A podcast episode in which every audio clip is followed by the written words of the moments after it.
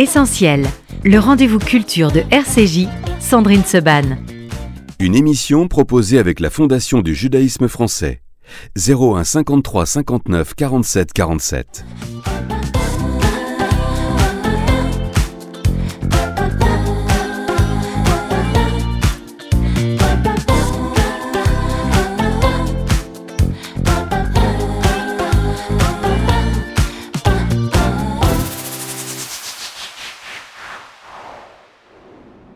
Merci d'être euh, avec nous sur RCJ dans Essentiel. Nous allons parler donc aujourd'hui euh, sur RCJ de la résistance euh, des Juifs en France et à travers ce livre, La résistance oubliée des Juifs en France, un livre de Sylvie Altar qui est en ligne avec nous. Sylvie, bonjour.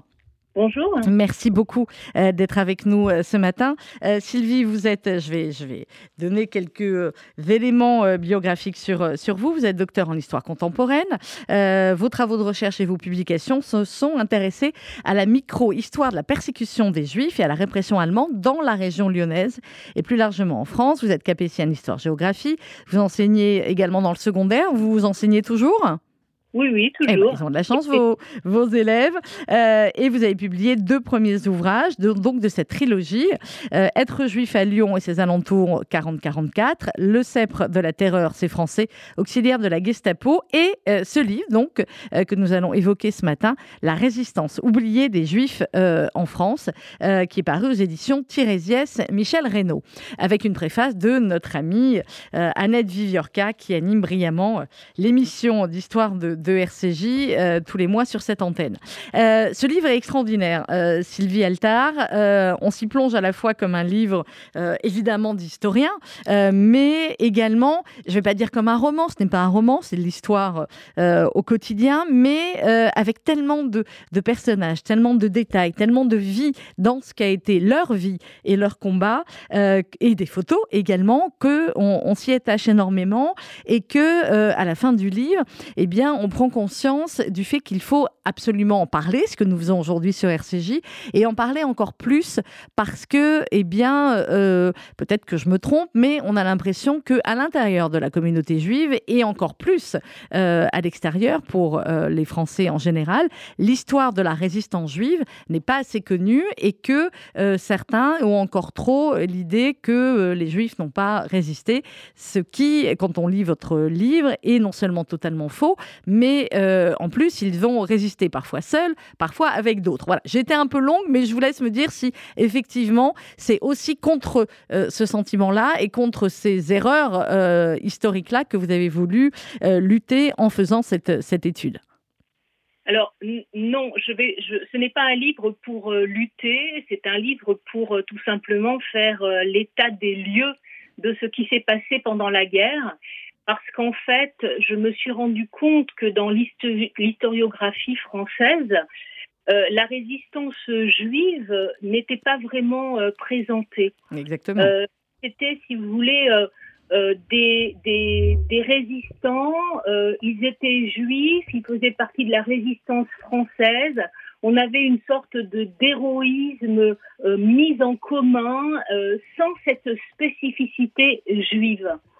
Et je dirais, et ce n'est pas moi qui euh, est précurseur euh, de parler de la résistance juive, puisqu'il y a eu des travaux euh, dans les années 60, très peu, un petit peu plus de travaux dans les années 70, mais surtout à partir des années 80, 84, 85, il va y avoir deux colloques, enfin un colloque et une table ronde, où, si vous voulez, les sujets sont très clairs. Si je me rappelle bien, le premier colloque, c'était début octobre 1984. Le titre, c'était Les Juifs dans la résistance et la libération. Donc euh, voilà, les choses commencent à être claires. Et puis, euh, quelques jours plus tard, euh, cette table ronde, dont le sujet était la résistance juive en France, où en est l'histoire, quelque chose comme ça. Et en fait, à partir de 1985, Jacques Adler, dans Le Monde juif, va proposer une définition de la résistance juive mhm. ou de la résistance des juifs. Et cette définition, alors de, tête, hein, je vous la donne comme ça, de tête, elle disait cette résistance est composée d'actions organisées, dirigées clandestinement par des juifs qui visent en, fait à se défendre et à défendre la population juive contre les lois, les mesures destinées à les isoler. Et je crois même qu'on parle de déportation, donc destinées à mhm. les déporter. Et euh, si vous voulez, à partir de là, on a commencé vraiment euh, à, décliner la résistance juive, mais euh, il y a de très beaux travaux de Lucien Lazare qui ont été faits. mais si vous voulez, ça, ça me semblait insuffisant, mhm. d'autant que dans la région capitale de la résistance, euh, moi j'ai cherché les juifs en fait, et, euh, et je les ai fait euh, émerger justement pour parler de cette résistance juive ou de la résistance des juifs, et surtout sur tous les aspects. Euh, que ce soit la résistance militaire, que ce soit la résistance civile, et j'ai même envie de dire euh, spirituelle, intellectuelle, de l'intime, dans le quotidien. Euh, dans, dans, tous les aspects. Parce que dans mes recherches, en fait, depuis maintenant une quinzaine d'années sur les Juifs à Lyon et la région, eh bien, à chaque fois, j'avais des éléments qui pouvaient alimenter ce sujet-là. Et c'est comme ça que finalement, je me suis mis à écrire ce livre, d'où le mot oublié, en mhm. fait. Alors, c'est exactement, c'est ce que euh, je voulais que vous nous expliquiez en, préambule. Et euh, quand vous, vous parlez, vous dites la résistance juive ou la résistance des juifs. À un moment donné, également dans, votre livre, euh, il y a, qui est fait sous forme de, de, de, petits chapitres comme ça, vous dites juif résistant, tiré résistant juif. Je vais lire un, un petit extrait. Si l'on s'accorde sur la définition de base que l'on résiste dans le cas où l'on est agressé, alors on peut affirmer que les juifs ont une connaissance précoce de la résistance en différents lieux, à différentes époques. Les persécutions et les épopées résistantes ont été constitutives de l'histoire des Juifs, à l'instar de la révolte des Maccabées ou de Bar Korba. Est-ce pour cela que De Gaulle, après l'appel du 18 juin, aurait déclaré La synagogue m'envoie plus de combattants que l'Église Les motivations de l'entrée en résistance de Juifs, hommes et femmes d'horizons et d'aspirations politiques différentes, se retrouvent dans la volonté de refuser leur sort programmé. Ils ont tous choisi de se battre jusqu'à la mort pour des valeurs qui sur la vie. Pourquoi je voulais qu'on démarre avec cet extrait, euh, qui est quasiment à la moitié de, votre livre, Sylvie Altar, parce qu'il montre aussi que euh, les Juifs ont résisté évidemment pour sauver leur vie et sauver la vie de leur famille, euh, mais aussi pour des valeurs et pour sauver bien au-delà de la simple communauté juive. Exactement. Je, crois qu'il faut quand même rappeler que euh, certains grands résistants, alors grands euh, renommés, euh, se sont battus par patriotisme. Pourquoi? Parce que euh, ils se sentent profondément français. ils n'en oublient pas leur judéité. Alors je pense à des personnages exceptionnels. Je pense pour nous à Lyon euh, et pour toute la, la, zone dite non occupée et qui deviendra la zone sud à partir le, du 11 novembre 1942 lorsque les Allemands envahissent cette partie-là de la France. Je pense par exemple à Marc Bloch. Mhm. Marc Bloch. Euh, l'universitaire que nous connaissons, l'historien médiéviste que, nous connaissions, qui va entrer, euh, euh, qui a été engagé. il avait plus de 54 ans. Il aurait pu éviter de prendre les armes pour aller dans le combat en 1939-40. Eh bien, il, y va. Euh, et euh, lorsqu'il est démobilisé, euh, il est statufié, entre guillemets statufié, il ne peut plus exercer, mais au final, au vu de ce qu'il a donné pour la France, et notamment la création des annales, l'école des annales, eh bien, il va être réintégré en tant que professeur d'université, d'abord attaché à l'université de Strasbourg qui va se déplacer à Limoges, et puis ensuite il va aller à Montpellier. Et là, il va commencer à entrer dans la clandestinité mhm. et il va continuer ce travail de résistant à Lyon à partir de 1943. Et, Marc Bloch, c'est quand même une des personnalités essentielles. Il adhère au mouvement euh, franc-tireur, euh, mouvement qui a été créé par Jean-Pierre Lévy sous l'égide quand même de Jean Moulin Et euh, ce mouvement franc-tireur va fusionner en 1943 avec d'autres mouvements comme Combat, Libération, bref, et va créer ce que l'on appelle les murs, les mouvements unis de résistance. Eh bien, Marc Bloch, lui, va structurer ces mouvements unis de résistance dans la région lyonnaise, mais aussi dans la partie sud. Et il est arrêté le 8 mars 1943 il sera assassiné quelques jours plus tard, euh, euh, enfin quelques jours, quelques mois plus tard, excusez-moi, euh, le 16 juin, me semble-t-il, 44. Mhm. Et il est arrêté en 44, je vous ai dit une erreur. Et il est donc assassiné dans l'Ain à Saint-Didier de Forbon. Donc, voilà un personnage hors norme qui se sent profondément français, qui va entrer dans la résistance en tant que français, mais quand il écrit euh, ses euh, lettres de testament et notamment à son fils, il dit clairement à la fin que rien ne l'empêche en tant que Français d'être juif et qu'il n'en oublie pas qui il est. C'est ce que vous, vous dites un petit peu plus tard aussi dans le, euh, dans le livre, Sylvie Altar, sur l'engagement républicain, et vous donnez euh, le nom de deux frères moins, moins connus que Marc Bloch, qui sont Lucien et Sylvain euh, Hitkin, et vous dites la lutte pour les droits et la liberté des Juifs est indissociable du combat pour la libération de la France. Il y a les personnages illustres, il y a les simples kidam, ils se sont posés avec des armes qui leur sont propres, sans renier leur judéité, mais sans toujours en faire leur motivation première. Vous parlez effectivement de, Marc Bloch, mais également d'Albert Cohen, euh, de Libération, de Raymond Aubrac Samuel, de Jean-Pierre Lévy, euh, de Jean Zé, de Daniel Meyer, de Mandel, euh, etc. ça, c'est effectivement une partie des, Juifs qui ont décidé de, résister. Alors, on va revenir un petit peu en arrière, mais là, je trouvais que c'était important d'expliquer dès le début de l'émission, effectivement, cela. Et vous, vous expliquez également dès le début du livre, Sylvie Altar, on démarre, vous dites, entre mai et juillet 40, la France doit faire face à un effondrement sans précédent. Et vous expliquez euh, qu'effectivement, il y a eu plusieurs attitudes, trois attitudes euh, différentes en France qui vont se succéder, se superposer et s'entremêler. Comment on peut expliquer ça euh, à nos auditeurs et aux plus jeunes qui ont peut-être eu le résultat du bac d'histoire ce matin et qui continuent à nous écouter et à vouloir apprendre de l'histoire? Alors, en, fait, lorsque euh, on entre dans la guerre, euh, écoutez, euh, l'idée c'est de se dire, enfin, on est un petit peu accablé par ce qui se passe, et il va falloir réagir par euh, le fait que très rapidement, euh, et notamment à Lyon, va se mettre en place, euh, sous le gouvernement de Vichy, les lois antisémites avec le premier statut des Juifs. Mhm. Donc, on a d'abord une première attitude, si vous voulez, de, de réaction par rapport au choc de la guerre.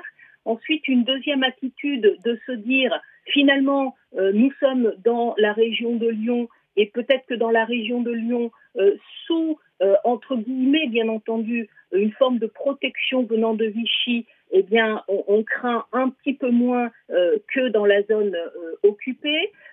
Lyon paraît être un refuge pour de très nombreux juifs, des juifs qui, pour la plupart, sont très légalistes, mais qui, petit à petit, vont se rendre compte que, que Lyon, qui était un refuge, va devenir un véritable piège et vont devoir entrer dans euh, la transgression et l'illégalité euh, sans forcément la, réfléchir, sans forcément à ce qu'il y ait de, stratégie euh, à chaque fois.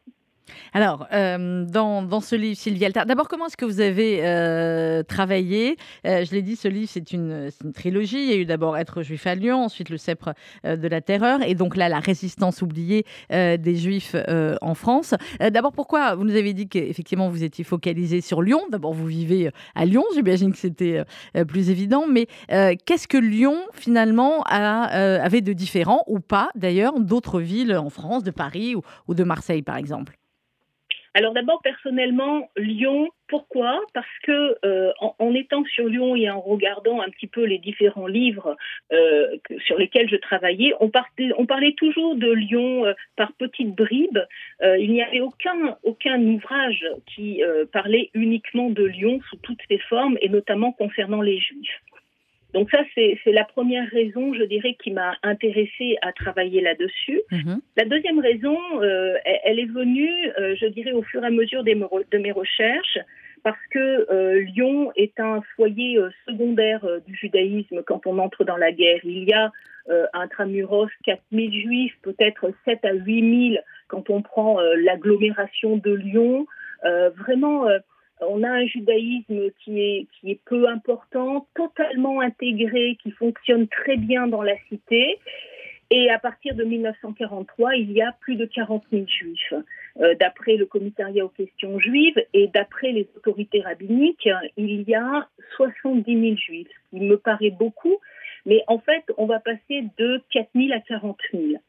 Et Lyon va devenir, j'utilise cette expression, euh, la capitale euh, du judaïsme, parce que euh, vous avez tous les critères de définition d'une capitale, la population qui est importante, les institutions juives qui viennent s'installer à Lyon à partir de mars 1941 pour le consistoire central, d'avril 41 pour le grand rabbinat, 43 euh, pour le séminaire et euh, début de l'année 44 pour les grandes organisations euh, d'entraide et notamment le siège de l'UGIF qui quitte Marseille et qui s'installe à Lyon. Donc Lyon devient la capitale du judaïsme. Et puis la dernière raison, c'est que Lyon porte cette cette médaille, ce titre de euh, capitale de la résistance. Mhm. Et moi, je me suis demandé ce qu'il en était des Juifs dans cette dans cette ville-là, dans cette capitale de la résistance. Alors, dès le, dès le début du livre, euh, Sylvie euh, Altar, vous racontez les différentes stratégies de résistance. et il y a des stratégies qu'on n'aurait évidemment pas imaginées, mais que l'imaginaire, l'ingéniosité, l'intelligence humaine, ou parfois même, pourrait dire la, la, chutzpah, excusez-moi l'expression, euh, vous racontez à un moment donné que, euh, au plus fort de la persécution à Lyon, des Juifs ont refusé la mise au banc planifiée et organisée par Vichy. C'est le cas de Rivka, qui le 30 juin 44, on n'est donc pas en 39, en 40, le 30 juin 44, a été porté plainte au commissariat de son quartier. Donc, euh, il y a des juifs qui, non seulement, comme vous le dites un peu plus loin, ont euh, proposé de réviser la loi, ont questionné la loi, mais ont été portés plainte aussi. Ils, essayaient complètement d'être dans la, légalité ou de contester cette pseudo-légalité euh, des, lois de Vichy. Exactement, et c'est ce qui m'a vraiment intéressée et, et questionnée, c'est-à-dire qu'en dépit de la persécution, une persécution qui, s'intensifie dans le temps euh, euh, jusqu'en 1944, eh bien, certains juifs vont continuer à croire qu'ils ont des droits et euh, vont, par exemple, pour Rishka, qui est, menacé pour un chantage, d'aller porter plainte et d'aller au commissariat. Euh, ou, ou, encore, euh, je, je, pense à, à cette, cet exemple euh, de, de, de, la fille de Monsieur Gottschel, Monsieur Gottschel qui a été assassiné, nous sommes en 1944, il a été assassiné par la Gestapo française et son appartement a été totalement pillé. Eh bien, que fait sa fille? Elle va euh, voir un huissier elle lui demande de prendre des photos. Mhm. Et euh, d'ailleurs, j'ai retrouvé dans les archives euh, ces photos d'un appartement euh, mis sans dessus-dessous et totalement pillé. Et elle va porter plainte donc à la police. Alors, Bien entendu, en 1944, on ne peut pas lire l'histoire, euh, je dirais, de façon euh, à, deviner ce qui va se passer, parce que elle, porte plainte et le dossier devrait s'arrêter là. Et en fait, il ne va pas s'arrêter là, parce qu'après la guerre, le dossier va être repris pour chercher qui a assassiné son père. Et ça, c'est important. Mais oui. Et, et c'est important. Et pourquoi est-ce qu'on a retrouvé les assassins? Eh bien, parce qu'elle avait porté Parce qu'elle avait porté plainte. Alors, vous racontez euh, au fur et à mesure du, livre la résistance oubliée des Juifs en France, euh, Sylvie Alter. Euh, vous parlez, on parlera un petit peu plus loin de ceux qui ont bah, travaillé la terre, qui ont été cachés à, la campagne, mais il y a les intellectuels aussi. Et vous dites que le sort des intellectuels et des fonctionnaires victimes du statut du 3 octobre 40 inquiète les membres du consistoire de Lyon, des intellectuels qui qui n'ont plus de. Vous dites, ils sont loin des bibliothèques, des lieux où on pense et où on lit. Ils ont perdu leur repère. Et à cette situation intellectuellement terrible s'ajoute la misère matérielle. Et il va donc se créer une solidarité juive. Il y a cet exemple-là que vous donnez, mais on, s'aperçoit dans le livre qu'il y en a eu beaucoup, beaucoup d'exemples d'associations ou de regroupements de, personnes qui ont été extrêmement solidaires et pas seulement en, mots, solidaires aussi en actes, en argent, en tickets de rationnement, enfin en tout ce qui pouvait aider.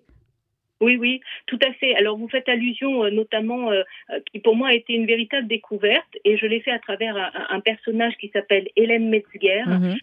qui est parisienne, qui est une chimiste, qui est diplômée et qui croit profondément à la France est la nièce de Lucien Lévy-Bruhl euh, et qui euh, finalement euh, va venir à Lyon parce qu'elle se rend compte qu'à Paris elle peut plus rester et je la retrouve en train de travailler au bureau d'études. Alors je me dis le bureau d'études c'est quoi? Je fais des recherches et grâce aux archives du consistoire central qui se trouve à, à, Paris à mhm. l'Alliance israélite, eh bien j'ai découvert qu'au 84 rue Vauban en 1941 c'est créé, si vous voulez, une sorte de réunion des intellectuels. Euh, et grâce à euh, deux hommes, un qui vient de Paris et qui s'appelle Léon Algazi et qui était euh, le, cantor de la synagogue de, la Victoire, je, crois, et qui s'est installé à Lyon avec, avec Edmond Flegg notamment, et, et Georges Alphen, euh, qui, euh, lui, euh, va aussi œuvrer pour aider ces intellectuels. Et en fait, dans ce bureau d'études, qu'est-ce qui se passe? Eh bien, ces intellectuels vont continuer à faire des recherches. Des recherches parce que le but, c'est de lutter contre les mots MAUX avec des mots MOTS. Et c'est de continuer à, euh, c'est ce que vous dites, légitimer la présence juive en France. Pour eux, c'est une résistance euh, philosophique et humaniste. Et humaniste, et en plus, essayer de trouver aussi des éléments pour lutter contre la propagande antisémite. Mhm. Dans les archives de ce bureau d'études, vous avez tout un ensemble de documents qui montrent les recherches qui ont été faites pour euh, euh, essayer de lister les rues dans les grandes villes de la zone euh, non de la zone sud qui portent des noms juifs. Essayer de mettre en place des, statistiques complètes mhm. sur la participation des juifs dans les guerres de 70, de 14 et de 39. Donc, vraiment essayer de, réancrer, si vous voulez, les, mhm. juifs dans, dans ce qu'ils ont fait dans l'histoire de France.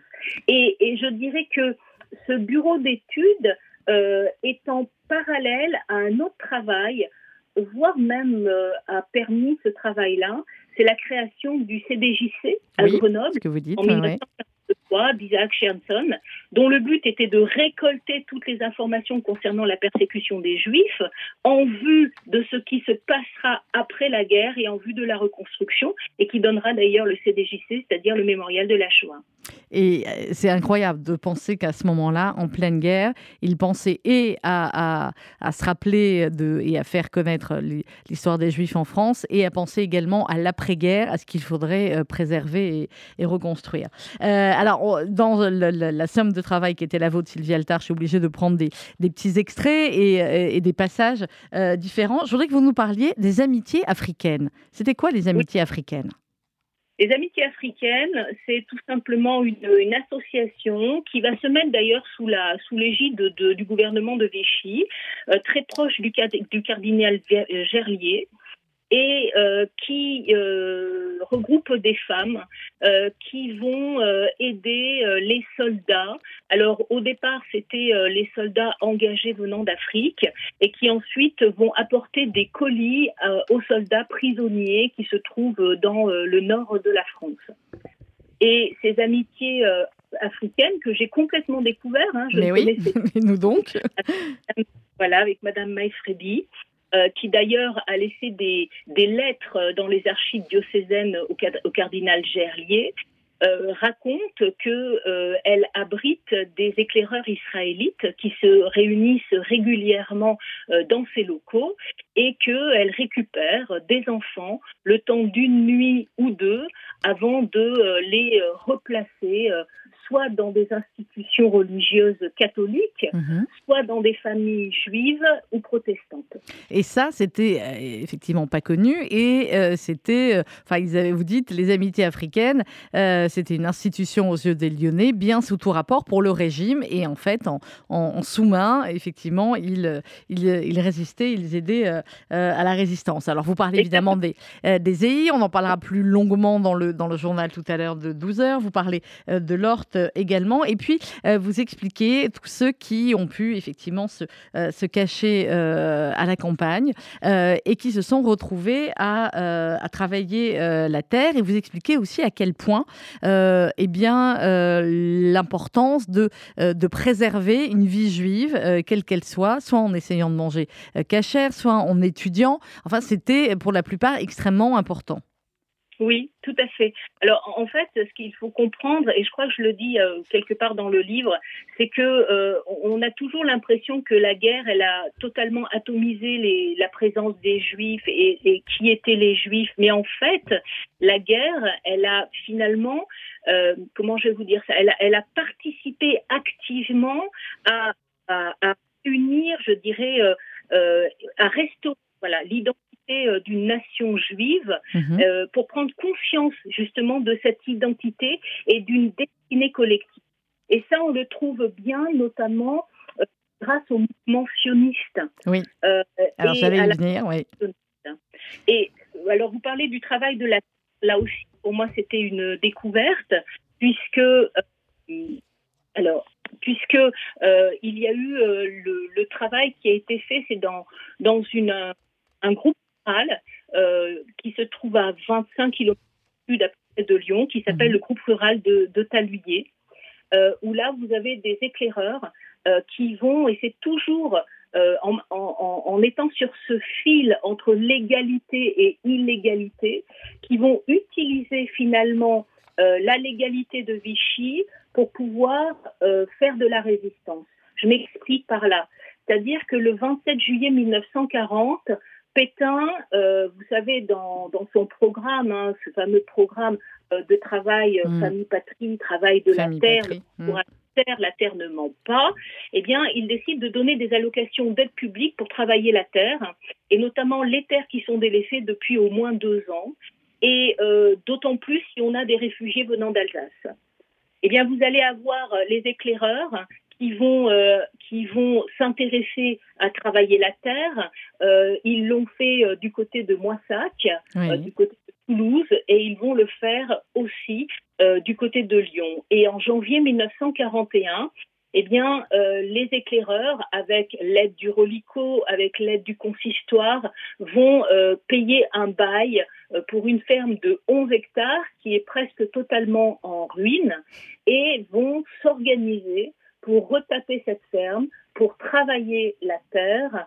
Euh, et cette, euh, cette ferme, ce groupe rural était dirigé par euh, Frédéric Chimon Hamel, que l'on appelait Chameau, qui avait comme totem Chameau. Mais je pense que tout à l'heure, si vous parlez des éclaireurs, vous allez beaucoup plus en parler. et, et oui? Non, non. Euh, ce, qui est, aussi très intéressant dans, le livre, euh, Sylvie Altar, c'est euh, des sortes de diagrammes. Enfin, c'est des diagrammes d'ailleurs que vous avez créés et où vous montrez, alors sur un diagramme, les mécanismes de réponse des Juifs face aux persécutions et vous montrez qu'ils sont multiples. Et vous montrez aussi dans un autre diagramme, quelques pages après, les actes de solidarité individuelle envers les Juifs à Lyon à partir de 42. Et c'est ce qu'on disait en début d'émission sur toutes les possibilités de résister, sur les très grands résistants et sur les petits euh, gestes de résistance, mais, qui, mais chaque geste de résistance n'était pas forcément petit puisqu'il permettait, euh, euh, avec plusieurs gestes comme ça, de, parfois de, de sauver des vies. Et dans ce diagramme, vous dites par exemple servir de boîte aux lettres, envoyer des colis, prévenir d'un danger, trouver un logement, fournir des papiers d'identité, ne pas dénoncer. Mhm. Ça, c'est c'est terrible, entre guillemets, de dire là que c'est dans les actes de solidarité de ne pas dénoncer. Et après, il y a la possibilité de cacher chez soi, qui était évidemment où il y avait plus de monde. Mais voilà, ne pas dénoncer, on considère que finalement, effectivement, c'était c'était faire preuve de résistance. Alors pour la réalisation quand même de ces diagrammes, en fait, l'idée m'est venue. J'ai rencontré plus d'une centaine de témoins euh, dans, toute la région euh, et, souvent j'entendais la même chose. Hein, se cacher, euh, si j'avais les moyens financiers, parce que se cacher, il faut quand même avoir avoir des faux papiers, bon, etc. Et donc, à partir de, de, ces, témoignages, j'ai élaboré ce, premier diagramme.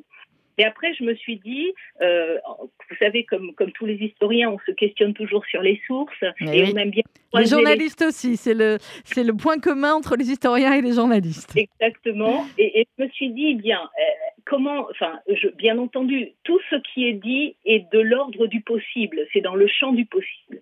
Comment est-ce que je peux essayer, dans des sources un peu plus administratives, un peu plus officielles, retrouver des stratégies euh, de sauvetage, de résistance, qui par définition sont plutôt clandestines mhm.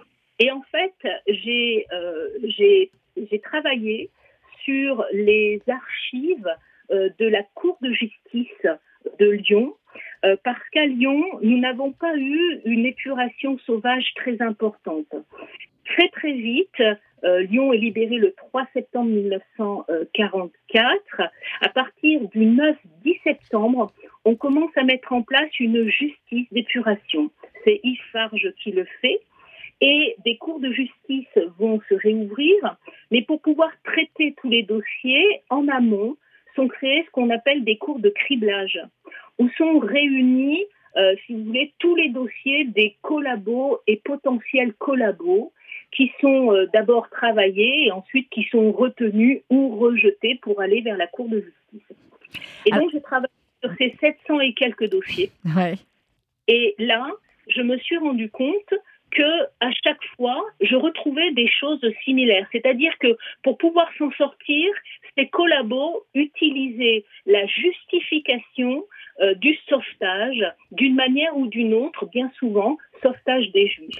Vrai ou pas, c'était dans l'ordre du possible, ça se croisait bien souvent avec ce que me disaient les témoins. Mhm. Ça m'a donc permis de faire ces deux diagrammes. De faire ces deux diagrammes qui sont effectivement extrêmement euh, instructifs. On va marquer une courte respiration euh, musicale, Sylvie Alta, et on va vous retrouver pour continuer à parler de la résistance oubliée des Juifs en France. C'est aux éditions Tirésias Michel Reynaud. Et on va parler euh, notamment de l'engagement sioniste et d'une certaine Denise Jacob. À tout de suite.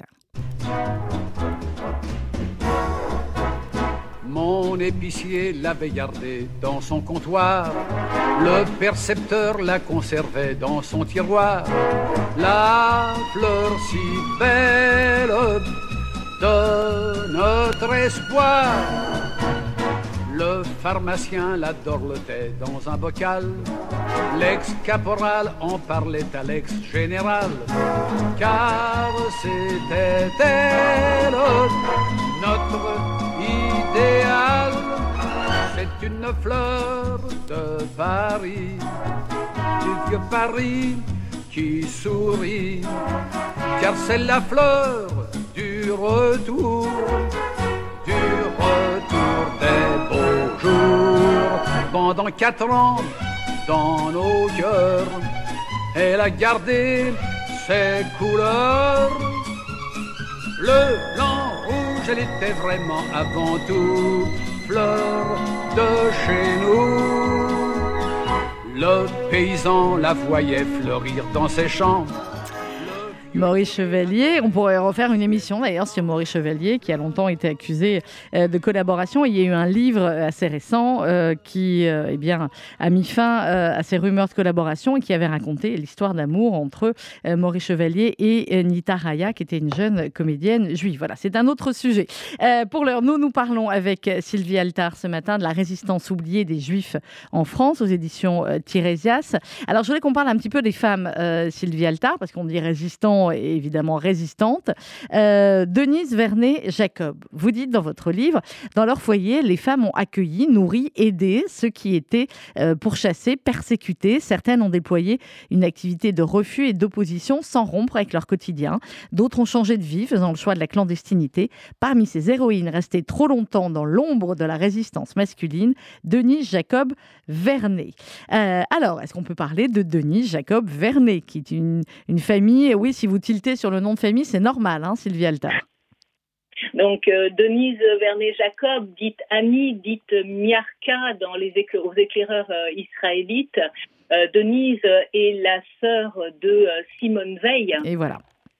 Donc elle va se retrouver à Nice et euh, son père lui dit de ne pas rester à Nice parce que c'est de plus en plus dangereux. Et elle vient dans la région de Lyon. Euh, elle va, euh, grâce à des connaissances et des amis, entrer dans la résistance en tant qu'agent de liaison, d'ailleurs au sein des mouvements unis de résistance. Elle fait des liaisons, euh, euh, notamment entre Lyon, Annecy euh, et toute la, toute la Haute-Savoie. Mhm. Et elle est arrêtée par les Allemands. Elle est internée à la prison Montluc. Entre le 20 et le 30 juin 1944, mhm. mais elle est internée en tant que résistante. Hmm. Elle avait une fausse identité, c'est ce qui lui a permis d'éviter la déportation. Exactement. Ce qui ne lui évite pas la déportation, hein, puisque elle est euh, internée ensuite euh, jusqu'au 14 juillet. Elle est transférée à Romainville et puis euh, elle est transférée à nouveau au camp de Neubrem en Allemagne et à Ravensbrück où elle arrive le 26 juillet 1944. Mais puisqu'elle n'est pas considérée comme juive, mais en tant que résistante, elle est euh, envoyée à Ravensbrück et pas à Auschwitz. C'est ça. Vous dites, elle est, elle est, sa fausse identité lui évite la déportation vers un centre de, mise à mort. Et, et c'est la, c'est la différence. Alors, c'est une figure évidemment ô combien importante. Et ce qui est euh, aussi très intéressant dans, votre livre, Sylvie Eltar, c'est l'engagement sioniste. Euh, vous dites, chaque juif, évidemment, à l'échelle individuelle, s'attache à répéter chaque année, à Pâques, l'an prochain, à Jérusalem. Mais même ceux des juifs qui se sentaient profondément français, vous dites, il n'envisage pas un seul instant, même s'il participait à des souscriptions pour euh, l'émigration euh, en Palestine, il n'envisage pas de euh, un seul instant de s'y installer. Vous dites, c'est plus là un sionisme philanthropique, et mais il y en a néanmoins certains qui y pensent, et puis certains qui, on parlait tout à l'heure de, travailler la terre. Vous dites, ça peut être voilà un apprentissage avant d'aller effectivement en Palestine de l'époque ce qui, était le but des, groupements ruraux, hein, euh, de la terre en vue de partir euh, en Palestine euh, ensuite. alors l'idéal sioniste, en fait, moi je, l'ai retrouvé de façon assez récurrente dans des mouvements de résistance, alors des mouvements de résistance armés notamment, au sein de l'armée secrète l'armée secrète qui euh, s'appellera à partir de 1943 pour se rappeler euh, la révolte du ghetto de Varsovie, euh, l'organisation juive de combat, mhm. et qui est qui s'est organisée d'ailleurs à, Toulouse hein, en 1941 avec Abraham Polonsky, mais qui va avoir des relais et notamment un centre très important en 1944 à Lyon, avec euh, le chef de cette résistance juive, euh, Ernest Lambert. Alors Ernest Lambert, qui va, euh, qui est quelqu'un de très laïque, et qui va se marier religieusement en 1944, donc avec Anne-Marie. Et pour la petite histoire, j'ai eu ce témoignage, mais complètement incroyable, de la nécessité de trouver une roupa pour permettre le mariage. et de personnage hors norme euh, qui apparemment est habillé comme un religieux, qui va travailler, traverser toute la ville de Lyon avec quelque chose qui ressemble à une roupa pour pouvoir l'amener au siège de cette résistance, euh, le 149 rue de la euh, Guillotière, et, et, permettre ce mariage, donc de façon totalement surprenante. Oui, surprenante et, classique selon la loi juive. Alors, en couverture de votre livre, Sylvie Altar, il y a un texte sur un appel à la jeunesse juive de France, et c'est de ça dont je voulais qu'on parle également. Je vais lire juste le début. Jeunes frères juifs, sans distinction de tendance politique, croyants ou athées, communistes, socialistes, sionistes, éclaireurs, euh, unissons-nous sans tarder et par l'action armée aux côtés de la jeunesse de France, écrasons l'ennemi le plus féroce des juifs et de l'humanité tout entière. Comment a été créé ce mouvement, euh, Sylvie Alta, et qu'a-t-il fait? Alors en fait, vous parlez de l'UJJ, qui est euh, l'Union de la jeunesse juive. En fait, euh, il faut peut-être remonter à l'origine. En fait, l'origine, c'est la création des FTP Moy. Mhm. Euh, FTP Moy euh, qui vont s'installer à Lyon, dans la région, au printemps 1944, et qui ensuite seront rattachés au FTPF, aux francs-tireurs partisans français. nous avions à Lyon un bataillon très important qui est le bataillon Carmagnol. Donc là, je suis en train de vous parler des communistes. Et en avril 1943, euh, la direction nationale euh, et notamment de la section juive de la Moye euh, va s'installer définitivement à Lyon et va créer une autre organisation que l'on appelle l'UJRE, mhm. qui est l'Union des Juifs pour la résistance et l'entraide. Et l'objectif de l'UJRE, c'est de regrouper toutes les, les, organisations juives illégales, plutôt communistes, mais si elles ne le sont pas, de regrouper ces mm. organisations. Et l'UGRE va mettre en place ses propres groupes de combat mm-hmm. et notamment une organisation spécifique concernant les jeunes qui est l'Union de la jeunesse juive, l'UJJ. Et en fait, SPP Moy, UJRE, UJJ vont organiser des actions de sabotage et autres euh, entre 1943 et 1944 43, euh, pour l'année 1943, il y aura à peu près 105 actions de sabotage. Et pour l'année 1944, qui est, qui est un peu plus courte, il y en aura au moins, au moins 102 d'après les archives euh, donc de l'UJRE qui se trouve à Yad Vashem. Avec à la fois des actions de sabotage, comme vous dites, et puis euh, ils ont également imprimé euh, des, journaux clandestins. Il y en avait un qui s'appelait Jeune Combat et qui permettait aussi de prévenir des éventuels raves, de leur dire de ne pas aller se faire recenser, etc. ils tapaient ça sur des machines à écrire volées. Vous racontaient l'histoire de, de, Charles Zalti qui avait 14 ans et qui, avec une arme, allait voler des machines à écrire et des postes de radio. On va bientôt terminer, Sylvie Altar, mais je voulais qu'on parle d'une émission de radio, puisque nous sommes sur, sur RCJ, euh, le 24 août 1941. Une émission de Radio Moscou, diffusée en yiddish à 18h, euh, appelle à se battre. Et pendant deux heures, il y a un metteur en scène, Sergei Eisenstein, un écrivain, David Bergelson, et d'autres personnalités juives, ainsi que des soldats et des cadres juifs de l'armée rouge qui vont galvaniser les juifs. Ils vont euh, terminer par un manifeste, une lecture d'un manifeste en yiddish, en russe et en anglais. Et je voulais juste lire quelques lignes parce que c'est incroyable la force de ce texte. 7 millions de juifs soviétiques s'adressent aux juifs du monde entier. Notre peuple ne mourra pas. C'est le peuple de Maïmonide, de Spinoza, de Hein, de Mendelssohn, le peuple qui, il y a des milliers d'années, a répondu à ses oppresseurs Je ne mourrai pas, je vivrai. Tout à fait. Et en fait, euh, pour, pour enfin, cette, cette, émission va faire écho finalement euh, et fil conducteur à, tout ce que j'ai voulu montrer. C'est-à-dire que les Juifs, euh, en dépit de tout ce qui leur arrive, en dépit du fait que euh, dans un monde où on veut plus de Juifs, eh bien, ils vont continuer à vivre. Ils ont cette soif de vie qui leur permet notamment euh, de continuer, de se battre d'une manière ou d'une autre, et puis même de se réorganiser très rapidement après la guerre. Et en fait, vous savez, moi, euh, j'aime beaucoup parler de résistance, mais je crois que quand on parle des juifs et du peuple juif dans la guerre, euh, avec toute sa diversité, qui fait toute sa richesse, avec ses mille et une façons d'être juif, eh bien, on pourrait parler de persistance juive. Oui. C'est-à-dire vous savez, comme, comme ces arbres persistants, où parfois on a l'impression euh, qu'ils vont peut-être mourir, mais en fait ils ne le sont pas. La sève, elle coule toujours.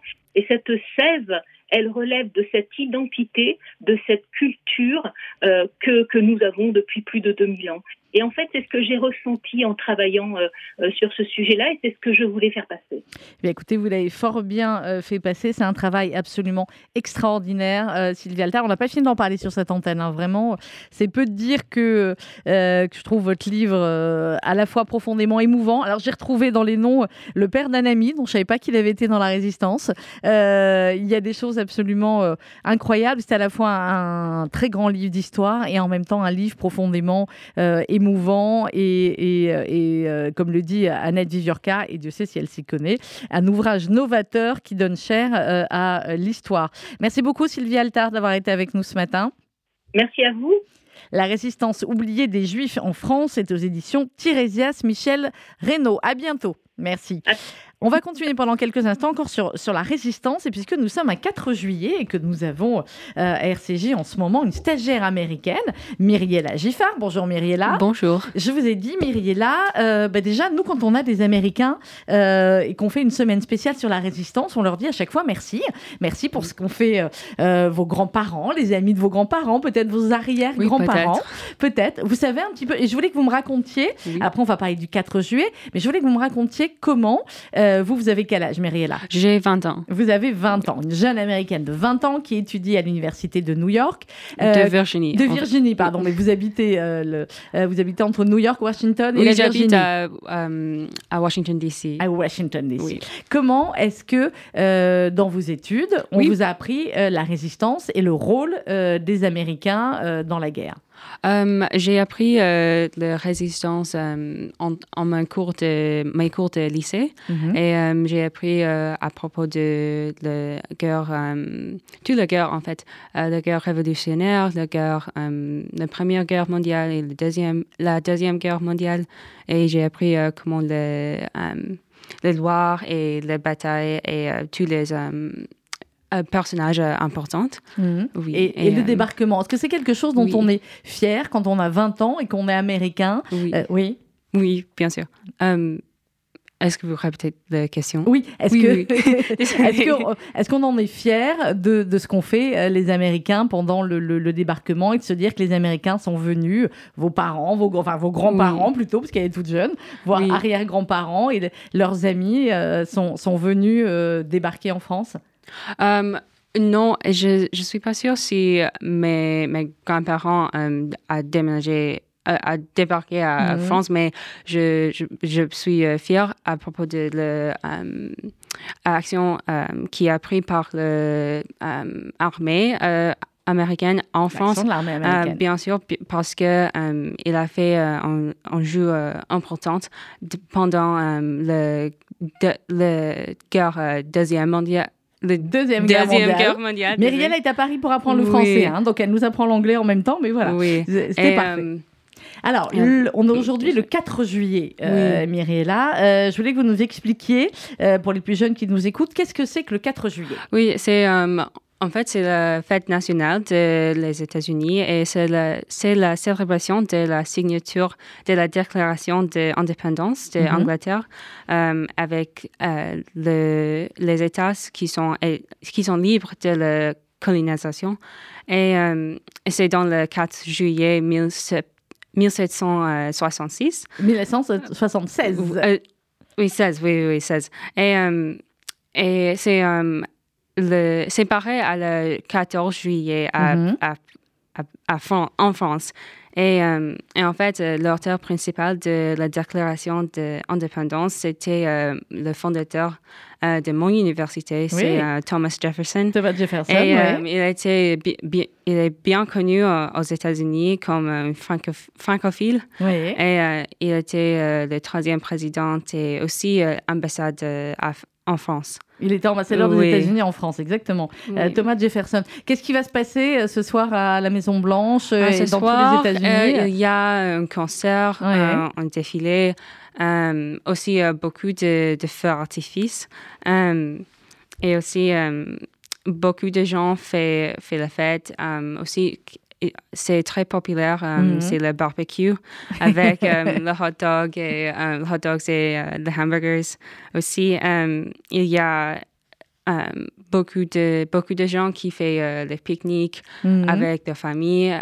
c'est un une jour- journée où on ne travaille pas? Oui, on travaille. C'est un travaille jour pas? férié Ouais. euh, et beaucoup de gens euh, passaient le- la journée avec leur famille et, leur- Et les amis. Oui. Alors, vous faites quoi, vous, d'habitude, quand vous êtes aux États-Unis, Moi, avec ma famille, bien sûr. Et euh, souvent, euh, nous, fais- nous faisons du vélo Ouais. dans, dans le parc et euh, après ça, nous faisons euh, le pique-nique aussi et regarder le feu d'artifice avec mes cousines. et Mhm. C'est Bon, sympa. Ça va vous manquer à Paris aujourd'hui?